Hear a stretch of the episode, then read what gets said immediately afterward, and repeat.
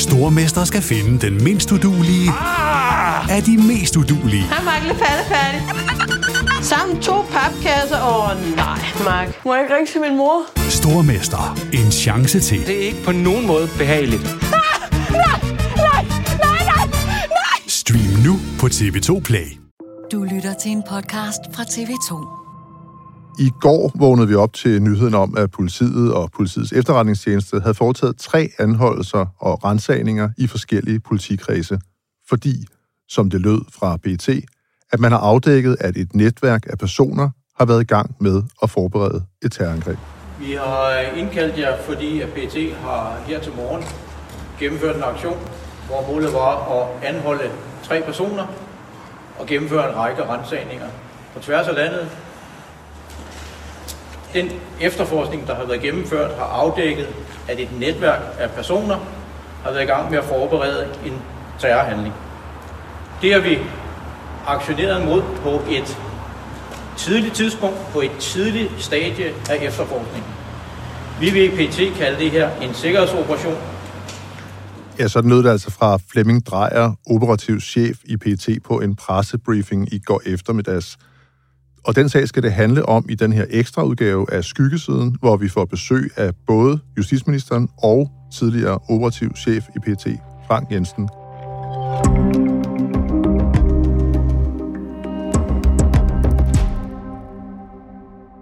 Jannik, kan du ikke øh, begynde med at give os et overblik over den her sag? Hvad er det, der er sket siden i går? Det, der er sket, det er, vi ventede på, at de skulle øh, fremstilles, de tre, der var blevet anholdt her i Danmark i grundlovsforhør. Det skal man jo inden for 24 timer efter, man er blevet anholdt. Og de blev anholdt i går klokken 5 om morgenen. Og så der ved 19-tiden, ja, så blev de så fremstillet ved retten øh, på Frederiksberg.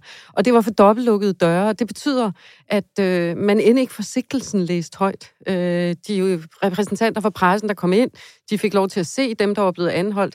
Men det er også lidt specielt, fordi retten på Frederiksberg, der er, der sådan et, et, en glasparti fra tilhører, og så ind til dem, der sidder inde på anklagebænken. Og nogle gange kan det godt være lidt svært at høre, hvad de siger. Så det var svært at få deres navne, deres CPR og så videre, som vi ellers plejer.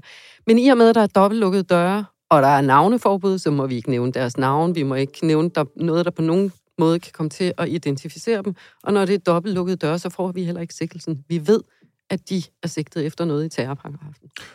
Ja, og så har vi jo hele dagen øh, hørt, at der var, eller det meste af dagen i hvert fald, har vi jo så hørt, at der var tre anholdte, og de var jo så også øh, til stede i øh, retten i går.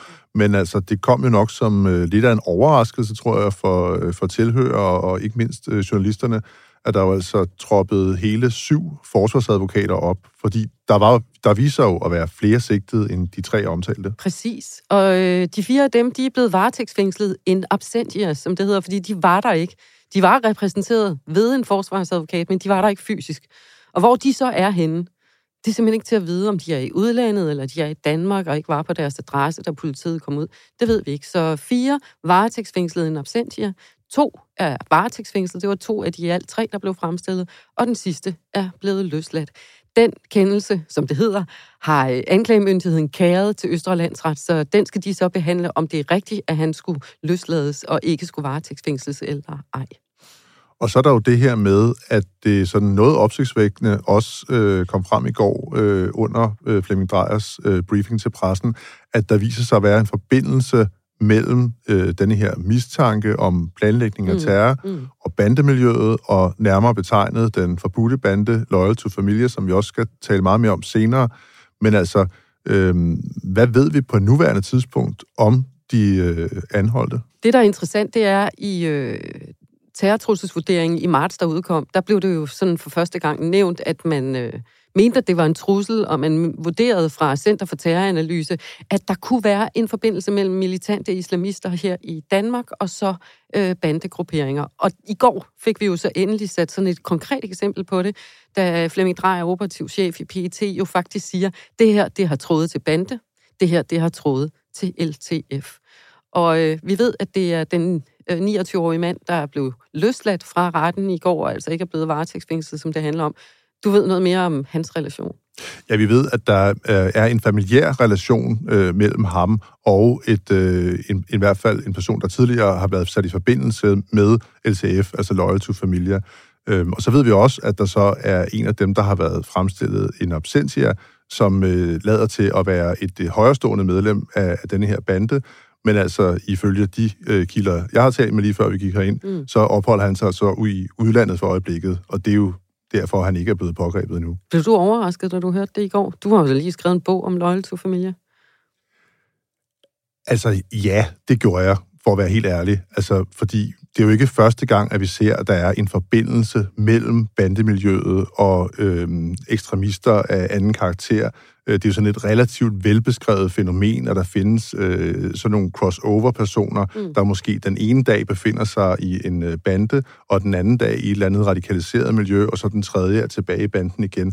Det er set før, øh, og det har jo også været, været øh, fremme vidt og bredt. Jamen, der er jo denne her, hvad skal man sige, tidligere øh, erfaring med øh, Omar Hussein, Øh, som stod bag angrebet på Krudtsønden og, og synagogen i København i, i 2015. Så det her er jo noget, vi har set før, men det er jo stadigvæk overraskende, at det kommer øh, netop nu. Det er jo faktisk på et tidspunkt, hvor, hvor politiet sådan generelt ikke tager bandernes navne øh, i deres mund. De ønsker ikke at bruge navnene for, ligesom, skal man sige, op og, øh, og, og give dem øh, publicity status, ja. og status ved at anerkende, hvad de kalder sig for. Så det her med, at der står en, en operativ chef for PET og ligefrem siger, at det er denne her bande, som jo i øvrigt også, synes jeg, man skal tage med, ikke er kendt for at have en et eller andet politisk ståsted. Og det er der jo så bemærkelsesmærdigt, når du nævner Omar El-Hussein, som jo øh, mistede livet i forbindelse med terrorangrebet øh, i øh, februar 2015. Han havde jo en fortid i Brothers, som dengang hørte til i Mjølnerparken. Der var faktisk fire af hans tidligere bandekammerater, som blev øh, tiltalt for at have medvirket til terror, men de blev alle sammen frikendt. Så har vi haft fokus på den 29-årige. Så er der så en kvinde, som er under 20 år, hun blev ifølge TV2's oplysninger anholdt på en adresse i det vestlige Aarhus øh, lidt over fem torsdag morgen. Hun har kun boet der i ganske få måneder. Og så er der så en øh, mand, som både du og jeg faktisk kender, men han er beskyttet af navneforbud. Han er blevet varetægtsfængslet ind til den 9. januar, men vi kender ham begge to. Og vi skal måske lige sige til lytterne, at det der med navneforbud, det handler ikke kun om navnet, vel? Nej, det handler jo også om, at øh, man ikke må kunne identificere de pågældende sådan i al almindelighed. Øhm, og det er jo også, altså det er jo både på enkelte detaljer, men det er sådan set også på summen af detaljer. Så derfor så skal man træde varsomt, når man øh, prøver at, at beskrive folk, der er beskyttet af et navneforbud. Men jeg tror godt, vi kan sige, altså som, som du også allerede har nævnt, der er jo tale om en person, som, øh, som både du og jeg og mange i offentligheden i øvrigt øh, kender i forvejen. Mm. Øhm, det er en person, der øh, øh, tidligere har været i hvert fald med en berøring med bandemiljøet, tror jeg er rimeligt at sige. Ja, og så er han kendt i de muslimske miljøer, han har rødder i Palæstina, og han har flere år været aktiv i den offentlige debat, blandt andet om bandekonflikter. Og så har han deltaget i, i debatten omkring konflikten mellem Israel og Palæstina. Han har også været aktiv i forbindelse med indsamlinger til fordel for palæstinenser. Og så kan jeg lige sige, at han faktisk øh, tidligere er blevet indberettet for mulig terrorfinansiering. Øh, vi har, jeg sidder faktisk her med en agtindsigt øh, fra Civilstyrelsen, som er blevet sendt videre til SØIK, statsadvokaten for økonomisk og international kriminalitet, hvor der faktisk øh, bliver nævnt, at der er en mistanke om mulig terrorfinansiering. Hans navn står konkret på den her. Og vi taler lidt rundt omkring det, fordi vi må simpelthen ikke komme med oplysninger, som kan være med til på en eller anden måde at pege i retning af, hvem han konkret er, men vi kender ham. Og der kunne jeg da også godt tænke mig at spørge dig, øh, hvad var din reaktion, da du så det her navn øh, poppe op i den her forbindelse? Hmm. Ja, det, det er svært at komme rundt omkring, for jeg kender ham. Er det overraskende? Ja. Men vi ved heller ikke særlig meget om den her sag på nuværende tidspunkt. Øh, vi har PET's begrundelse for, at der er et netværk, som havde til hensigt at begå et øh, terrorangreb. Vi kender øh, paragraferne i terrorparagrafen. Vi ved ikke, hvilken konkret... Altså, hvis man læser paragraf 114, som hører under kapitel 12, i den danske straffelov, ikke? så kan jeg love jer for, siden World Trade Center-angrebet, så er den blevet modificeret og skærpet og rettet til med underpunkter og underpunkter. For eksempel det der med at tage ud og være syrienskriger indtil 2012, jamen der var der ikke noget, der handlede om det i den danske terrorparagraf. Så blev det så ændret, fordi vi så syrienskriger tog afsted. Så der bliver ved med at komme nye beføjelser, 114 A, B, C, D, E, F osv. osv. Så hvor den her ligger, det ved vi simpelthen ikke på nuværende tidspunkt. Men ja, jeg blev faktisk overrasket. Ja, og så skal vi også huske at sige, at øh, der er jo hverken nogen, der er tiltalt eller dømt i denne her sag endnu. Øhm, og dermed så skal vi også byde velkommen til dig, Frank Jensen, tidligere operativ chef i PT øh, og ven af programmet Skyggesiden, kan vi også godt kalde dig for. Øh, du stod spidsen for operativ afdeling i de år, hvor PT hindrede flere planlagte terrorangreb, og mange blev dømt i Danmark. Set med, med dine øjne og det kendskab, vi har til sagen øh, indtil videre, øh, hvor alvorlig er den så, set med dine øjne? Altså, nu har vi ikke noget kendskab til sagen, fordi vi har ikke fået noget at vide i virkeligheden.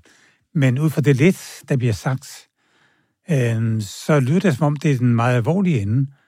Altså, når, når PET siger, at de har valgt at lave en sikkerhedsoperation og gå meget tidligt ind, det gjorde de selv opmærksom på, øh, at det var meget, meget tidligt i efterforskningen, så må det være, fordi der er et eller andet, en oplysning, der er et eller andet, der har gjort, at man har sagt, vi bliver simpelthen nødt til at gribe ind nu.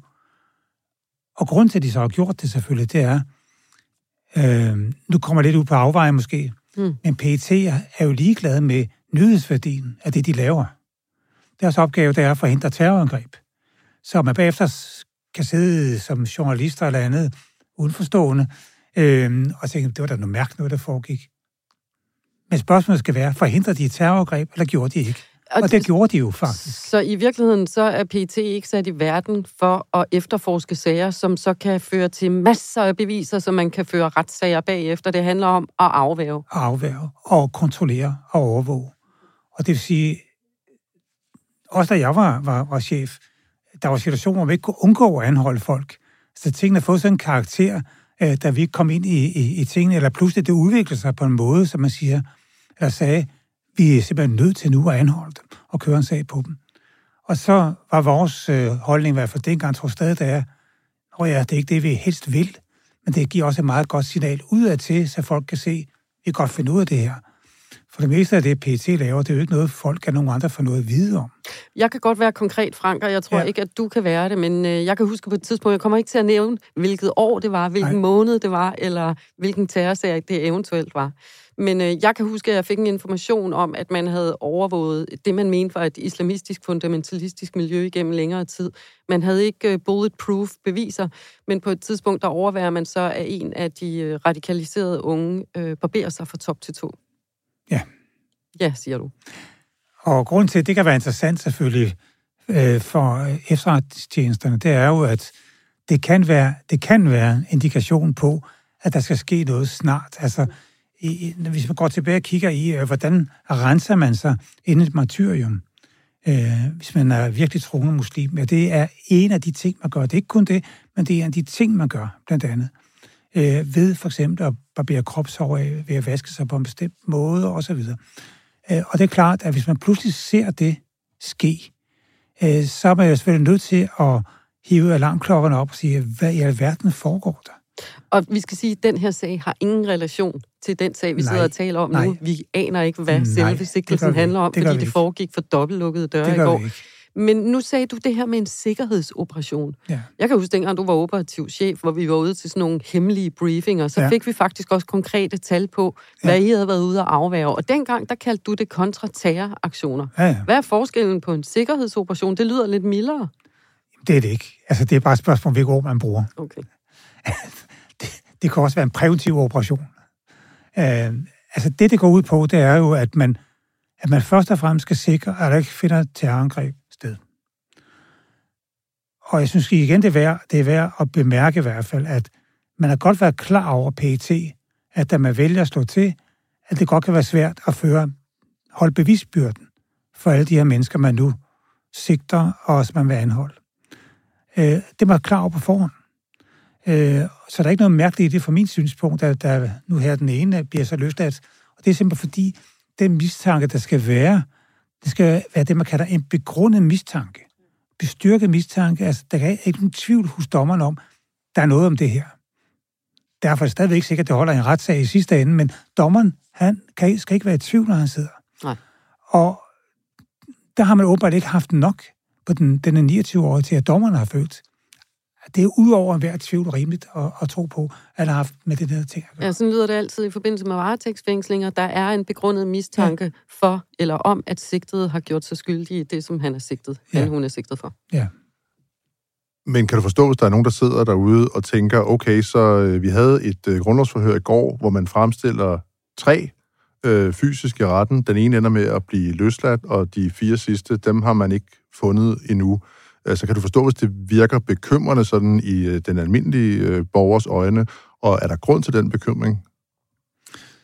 Altså, det tror jeg jo ikke, fordi at når, når, når efterretningstjenesten ved pressemødet forsikrer, at der er ikke nogen grund til at være bekymret, at man er, det er under kontrol, uanset hvordan det ser ud udefra, så tror jeg faktisk ikke, der er grund til at være bekymret, fordi havde der været det mindste tvivl om det, så ville man aldrig have udtrykt det sådan. Det tror jeg bare ikke på. Det vil være en gambling i hvert fald med ens troværdighed, som jeg ikke kan forestille mig, om man vil gøre. Øh, så stadigvæk må jeg sige, at øh, som jeg sagde tidligere også, efterretningstjenesten kan godt være ærgerlig over, at den 29 år bliver løsladt. Øh, og de kan også sige, tænke, at det er også ærgerligt, at man ikke kan fortælle mere til befolkningen og sådan noget. Men det kan de bare ikke. Og hvorfor kan de ikke det? Jamen det kan de jo ikke, fordi nu giver det sig selv. Alle de oplysninger, der kom frem under retsmødet dobbeltlukkede døre, det kan du ikke sige noget om. Heller ikke fremadrettet. Men det næste, der er jo, at der kan være mange årsager til, at man ikke har... Det er stadigvæk gætterier, men jeg siger, hvordan det normalt kan være. Øhm, når man anholder nogen, specielt hvis der er relationer til udlandet, så kan man have fået oplysninger fra en udlands samarbejdspartner, som egentlig viser, at det, man har mistænkt, det er korrekt. Man har oplysning i hånden. Man må bare ikke bruge den, fordi man må ikke bruge det i en dansk retssag, hvis man ikke har fået tilladelse af den pågældende efterretningstjeneste, der er leveret oplysningen. Og hvis man ikke får den tilladelse, jamen, så kan man ikke bruge den til noget. Andet, man kan være sikker på, ja, vi er på rette spor, og det er rigtigt, vi har gjort. Man kan bare ikke bruge oplysningen. Øh, og hvorfor kan man så ikke det altid? Jeg mener, hvorfor kan man ikke det? Jamen, det kan være, fordi det måske kan være en kildeoplysning, som den øh, efterretningstjeneste har, hvor en kilde er placeret på en sådan måde, at man er nervøs for, hvis den oplysning kommer frem, at man i organisationen siger, okay, hvem har fortalt det her mm-hmm. til fjenden, altså til den efterretningstjeneste i Vesten? Der er måske tale om, der kan tale om håndfuld. En af de fem, eller hvor meget det kunne være, må være forræder, simpelthen, og begynde at køre på det. Den situation vil man ikke stille sig selv i at man afslører sin egen kilde, hvis det er det, der, der er tale om. Der kan også være tale om noget, der er mindre øh, indgreb med hensyn til liv og død. Det kan også være nogle meget, afhængig af hvilket land det er, nogle meget ømfindtlige tekniske operationer, som man er nødt til at afsløre for at fortælle, hvor man har det fra. Og det er jo ikke sikkert, at man er interesseret i det. Det er i hvert fald noget, der skal foregå en forhandling om mellem de danske efterretningstjenester, danske myndigheder og det pågældende land. Og når han sidder og taler sådan, så får jeg bare lyst til at spørge konkret til, hvad det er, der ligger bag ved de her analyser. Men så er det jo meget godt, at øh, Carsten, du har jo skrevet en bog om LTF, og noget af det, der i hvert fald blev nævnt konkret i går, det var jo øh, Flemming Drejer, operativ chef, som sagde, at der var tråde fra dem, der var blevet anholdt, og så til LTF. Øhm, Loyal to Familia, de blev forbudt først ved politiet i 2018, så røg det igennem domstolen og højesteret i september 2021. Ved dom blev de forbudt. Hvordan kan de blive nævnt i sådan en sag her, Carsten? Ja, altså, man kan sige, at, at det her forbud har jo på ingen som helst måde gjort, at øh, uh, LTF er holdt op med at eksistere. Nogle vil måske næsten lige frem sige tværtimod. Altså, politiet har jo selv været ude øh, og forklare i rapporter til Justitsministeriet, at det her forbud ikke har gjort det nemmere at bekæmpe, bekæmpe den her bande, måske snarere tværtimod. Øhm, og øhm, så er der så også den omstændighed, at banden jo er forbudt i Danmark, den er ikke forbudt andre steder. Og det vil sige, at LTF kan jo sagtens øh, blive videreført andre steder, og vi ved også, at de har afdelinger rundt omkring i verden. Altså, Hvorhen? De har for eksempel en tilstedeværelse i Spanien, de har i Marokko, og så har de også en øh, afdeling øh, i Libanon. Øhm, og jeg kunne meget vel forestille mig, at den afdeling øh, var et, øh, et sted, man retter blikket hen, også i forbindelse med denne her sag. Og dermed så kan vi byde velkommen til justitsminister Peter Hummelgaard, som er med på en telefon ude i det ganske land. Peter Hummelgaard, øh, du hørte jo også, og du ved det, for du er blevet briefet af PET op til, at anholdelserne fandt sted, at øh, der var tråde til LTF. Umiddelbart, øh, den her militante, fundamentalistiske islamisme og så bandemiljøet er jo blevet nævnt af PET tidligere, at man øh, vurderede, at der kunne være en sammenkobling af meget, meget uheldige interesser, må man sige. Men hvordan skal vi tage det her? Er det sådan en, en ny virkelighed for terrortruslen i Danmark, eller hvordan vil du sætte ord på det? vi skal tage det meget, meget alvorligt, når det er, at politiet og politiets efterretningstjeneste øh, også offentligt kommunikerer om, at, øh, at der er nogle, øh, nogle spor i, i den her sag her, der trækker tråde til blandt andet den forbudte bande øh, chef, så skal man da tage det meget alvorligt, og det skal man, fordi at øh, vi kender alle sammen øh, LTF, både som øh, organisation, men også alle dets medlemmer, som yderst, yderst voldsparate, øh, som nogle mennesker, der har mange liv på samvittigheden, øh, mange ofre i almindelighed, som øh, udgør øh, en kæmpe øh, skade øh, for, for hele det danske samfund.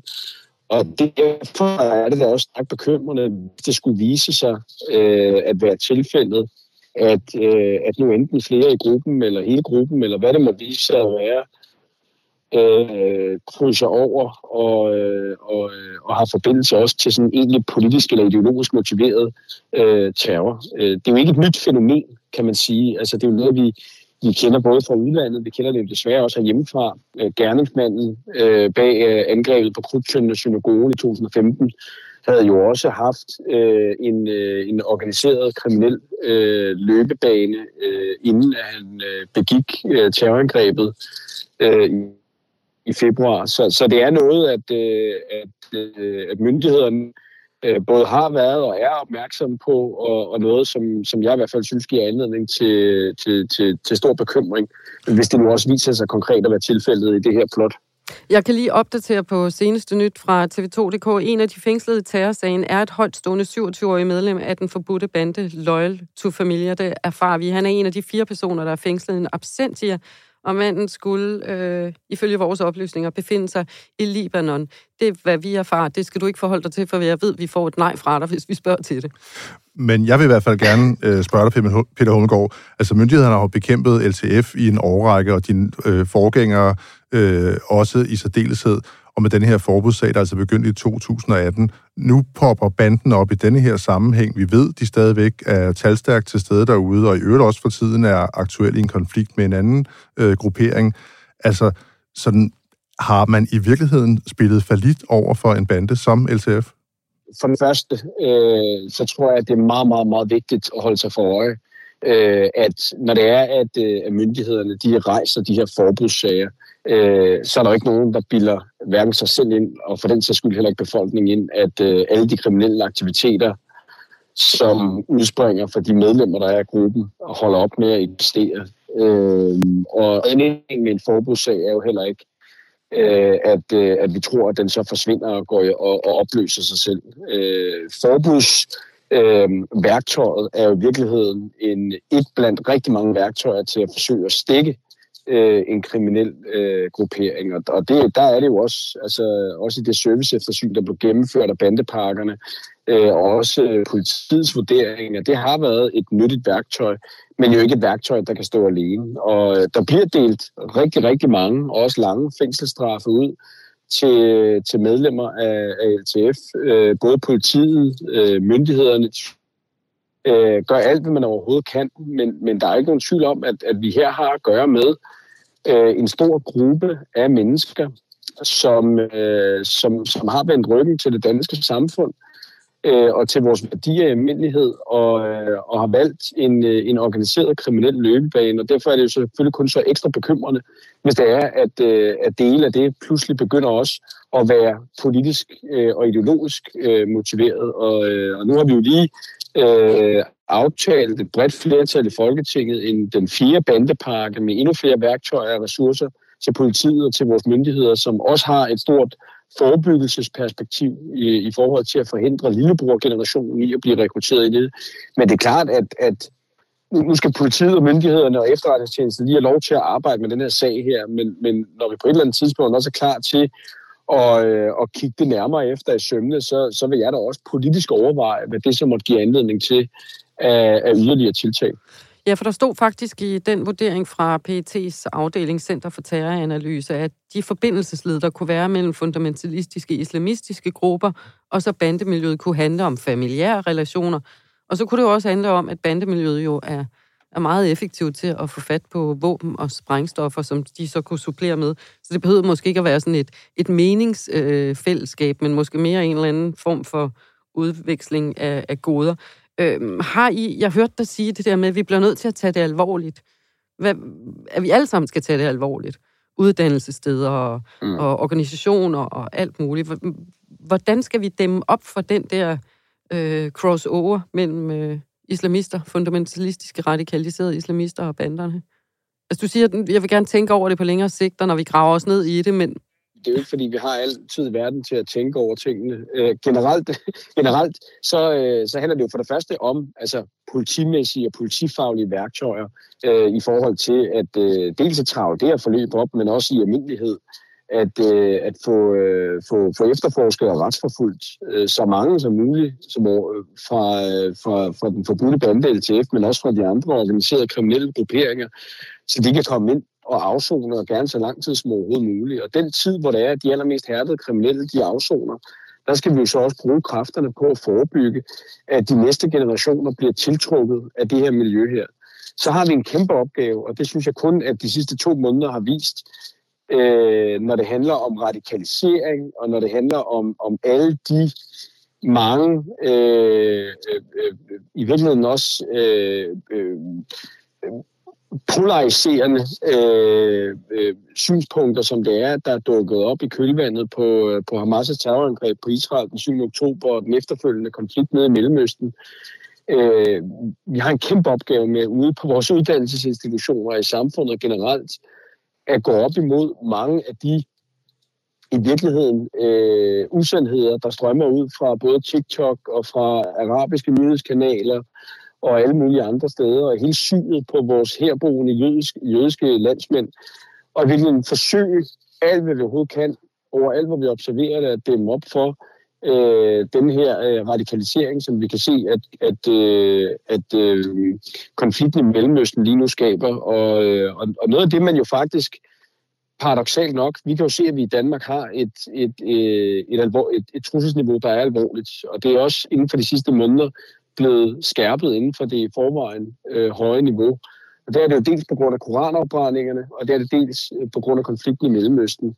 Men i forhold til koranafbrændingerne, der er det jo faktisk et skolebogseksempel på, hvordan at både politiet og efterretningstjenesten aktivt har arbejdet med øh, dialogværktøjer i de muslimske miljøer, for at, øh, at, øh, at dæmpe øh, både de reaktioner, der må være på det, og det er faktisk i vid udstrækning lykkedes. Altså de kraftige reaktioner, der har været på det, kommer jo primært fra, øh, fra radikaliserede muslimske miljøer i udlandet og fra fremmede stater, øh, som, øh, som også benytter sig af den energi, der er i befolkningerne, men faktisk ikke for det herboende øh, muslimske mindretal, øh, hvor det desværre forholder sig helt anderledes i forhold til reaktionerne på konflikten i Mellemøsten. Så, så der er noget, der handler om, om helt almindelig kriminalitetsbekæmpelse, og så er der noget, der handler om, øh, om, øh, om forebyggelse. Peter Hummelgaard, når det her sker, det, det er sådan din første terrorsag, mens du har været justitsminister. Vi taler om, om polarisering, du taler om, om kriminelle bander, du taler om, om fundamentalistiske islamister. Er der noget, hvor man som politiker tænker, er der en måde, vi kan gøre det anderledes på? Kan vi bruge nogle andre ord? Hvad kan vi gøre for sammenhængskræfter, demokrati osv.? Er det også en tid, når vi er kommet os over de her anholdelser, at man så tænker, okay, hvordan skal vi kommunikere i fremtiden, så en større del af den danske befolkning, uanset hvordan de ser ud, og hvilken farve de har, og hvilken etnicitet de har, føler sig integreret eller som en del af samfundet? Jamen, vi, vi skal da gøre alt, hvad vi kan for, at alle, der bor i Danmark, føler sig integreret i samfundet. Øh, men, men, men jeg bliver også bare nødt til at, og, og helt nødt til at konstatere, at det er altså kun én, én eneste minoritetsgruppe, i Danmark, og endda en af de mindste minoritetsgrupper, hvor der er behov for at være øh, bevæbnede vagter øh, foran deres øh, institutioner, hvor man mødes og, og dyrker religionen, øh, at der er nødt til at være bevæbnede vagter, der hvor man sender sine børn i skole, øh, og for den sags skyld nødt til at være skærpet opmærksomhed, der hvor man handler sin, øh, sin øh, specielle madvarer ind. Altså, det, det er kun den eneste minoritetsgruppe, der er udsat for det niveau af trusler, udstødelse, øh, chikane, øh, som, som vores øh, jødiske landsmænd er. Og, og derfor påviler det jo resten af samfundet at, øh, at tage det ansvar på sig at sikre, at vi alle sammen kan leve i Danmark øh, i, trygt og fredeligt. Og der er det klart, at, at der er det min opgave, regeringsopgave, myndighedernes opgave jo så også at komme efter dem, som ikke vil indordne sig under, at vi selvfølgelig alle sammen skal have lov til at leve et fredeligt og trygt liv i Danmark, uanset hvem vi er, hvad vi tror på, hvordan vi ser ud. Og det er en grundlæggende værdi, som, øh, som jeg også med, øh, med i øvrigt det jødiske folks historie i Europa, både øh, på, øh, i øh, langt tilbage, men også i den nyere Danmarks historie, øh, kommer til at, at slås indad for. Sagde altså justitsminister Peter Hummelgaard for Socialdemokraterne, og nu er de jo varetægtsfængslet, i hvert fald to af dem her i Danmark. Hvis de ender med at blive tiltalt, så er det jo faktisk dig, der skal sætte den endelige underskrift på, fordi sådan er det, hvis man bliver tiltalt efter terrorparagrafen. Men tak, fordi du var med i dag, Peter Hummelgaard. Det var så lidt. Og dermed tilbage til dig igen, Frank Jensen. Øhm, og med det, du hører her, og, øh, og den øh, beskedende viden, vi har om, om sagen indtil videre, altså med dine øjne øh, og dit kendskab til det her, hvor længe tror du egentlig, at denne her sag den har været undervejs? Altså det bedste professionelle gæt, jeg har, det er, at det har ikke været undervejs lang tid. Mm. Det tror jeg ikke på. Øhm, når man selv siger, at det er et på et tidligt stadie efterforskning, øh, så siger det i hvert fald mig, at man ikke har, har efterforsket, man kan, ikke sætte, man kan ikke sætte nogen bestemt tidsramme på, men i efterretningssammenhæng, så er det som en relativt kort efterforskning, hvor der så sket et eller andet, der gør, at man føler, at man er nødt til at gribe ind. Jeg skal stadigvæk øh, lige komme tilbage til, at for efterretningstjenesten er det væsentligste, det er jo at have overblikket, have kontrol med det, der foregår, kende alle øh, mistænkte grupper, ekstremister osv., at have kontrol over de her grupper, vide, hvad de laver, så man kan øh, hvad hedder det, afværge terroraktioner og andre ting. Øh, og det gør man jo under en længere periode, hvor man identificerer de forskellige personer. Man prøver måske ovenkøbet at finde ud af, er nogle af dem, man kan værve som agent, som kilde og sådan nogle ting, for at få endnu mere at vide. Og man prøver at kigge på, hvad har de for forbindelser ud af landet eventuelt og sådan nogle ting. Og man skal vurdere, hvor farligt er det, hvilken mulighed har de for at finde våben, fremstille sprængstoffer og sådan noget. Altså hele den der proces, øh, det er noget, der normalt tager tid, og det er noget, der er nødvendigt, så man får det samlede billede af, hvad der foregår. Så det, man kan forestille sig her, det er jo, at man faktisk ikke har det samlede billede. Øh, at man ikke kender alle de kontakter, de her mennesker har og har haft, både i Danmark og i udlandet, fordi det er gået hurtigt. Så hvad er det for en efterforskning, der forestår nu? Jamen, for mig at se, er der jo to ting. Øh, den ene, det er, at man selvfølgelig med fokus på den 29-årige, der blev løsladt ved grundlovsforhøret, at kigge det igennem, man har fundet under rensagning øh, hos ham, på ham osv., for nu, det kan noget, der kan være vanskeligt at komme i, hvis der er elektroniske midler og sådan nogle ting, men er der et eller andet, der kan underbygge vores oprindelige mistanke, noget, der kan cementere øh, det, vi får dem i retten for, øh, et eller andet, der kan bestyrke den situation, det er noget af det, man kigger på. Det er den ene ting. Og den anden ting, man er nødt til at gøre, det er jo så, og det kommer også for de andre, for, for stadigvæk vil jeg sige, at jeg ved jo ikke, hvad det er, man har på dem. Heller ikke dem, der er blevet varetægtsfængslet. Men man er jo nødt til også nu, når man er gået den vej, at finde beviser, der kan cementere øh, mistanken, sigtelsen, så der skal holde ved en retssag senere hen, øh, når man er kommet så vidt. Det er, jo, det, det er jo sådan den ene, det ene spor. Det andet spor, det er, alt det, man ikke har kunnet nå at gøre inden anholdelserne, det skal man finde ud af nu. Øh, hvad er det for forbindelser, de har? Er der noget, vi ikke har kendt til? Er noget, vi har overset? Og det er computer, det er telefoner, det er WhatsApp, det er Messenger, alt. det er signal, det er alt muligt. Og det er, hvad alle efterretningstjenester, vi arbejder sammen med, måtte lægge ind og oplysninger om dem, eller nogen, de kender, og sådan nogle ting. Altså, det, det er et kæmpe billede, der skal i gang. Jeg har lige et spørgsmål, fordi i går, der lød det fra den israelske premierministers kontor, at Mossad, den israelske efterretningstjeneste, havde samarbejdet med dansk efterretningstjeneste om øh, den her aktion. Hvad tænker du om det? Jamen, det kunne jo godt være. Altså, når, øh, når man tænker på, øh, det bliver aldrig sagt, men, men når man tænker på, hvem der blev orienteret før nogen andre osv., så, øh, så er det jo nærliggende i hvert fald, som det ser ud nu, at rette blikket mod konflikten nede i Gaza-området omkring Israel. Og i den forbindelse er det jo ikke mærkeligt, hvis, øh, hvis den israelske efterretningstjeneste har oplysninger om hvad som helst, og næsten hvor som helst, og selvfølgelig også kan, kan på en eller anden måde have været delagtig i den her operation. Men nu kommer informationerne om, at to jødiske arrangementer er blevet aflyst. Vi har den information fra Betan, Benjamin Netanyahu's kontor i går.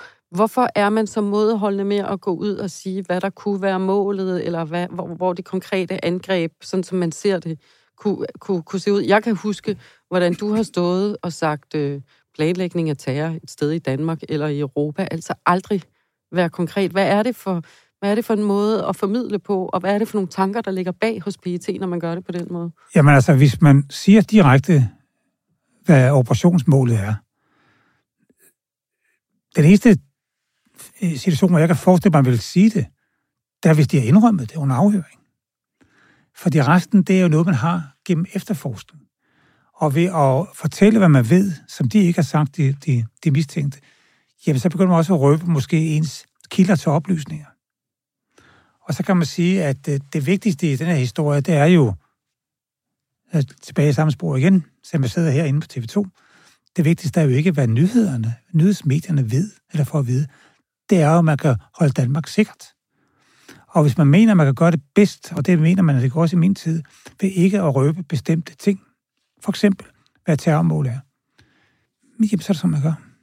Og så kan det godt være, at man bliver sur på efterretningstjenesten, det kan du godt fortælle, og så videre. Men, men for at kunne fortsætte med at holde landet sikkert, så er man nødt til at tage nogle valg, også hvad man vil melde ud med, og hvordan man vil gøre det. Så kom vi i mål for den her særudgave af Skyggesiden i forbindelse med terroranholdelserne i går. Og sagen den kører altså nu for dobbeltlukkede døre. Københavns politi siger, at der venter en omfattende efterforskning forude. Løsladelsen af den 29-årige mand skal vurderes af landsretten, der så skal tage en stilling til, om han virkelig skal løslades. De seks varetægtsfængslede, altså den yngre kvinde, den ældre mand og de fire, der er blevet varetægtsfængslet in absentia, er forløbig fængslet til den 9. januar. Tusind tak, fordi du kom, Frank Jensen. Det er ikke det sidste, vi hører fra dig de næste kom. mange måneder. Du har lyttet til en ekstra udgave af Skyggesiden. Jeg hedder Janni Petersen. Du hedder Carsten Norton. Bag lyddesign stod Leo Peter Larsen, og redaktør er Amanda Heiberg Boberg.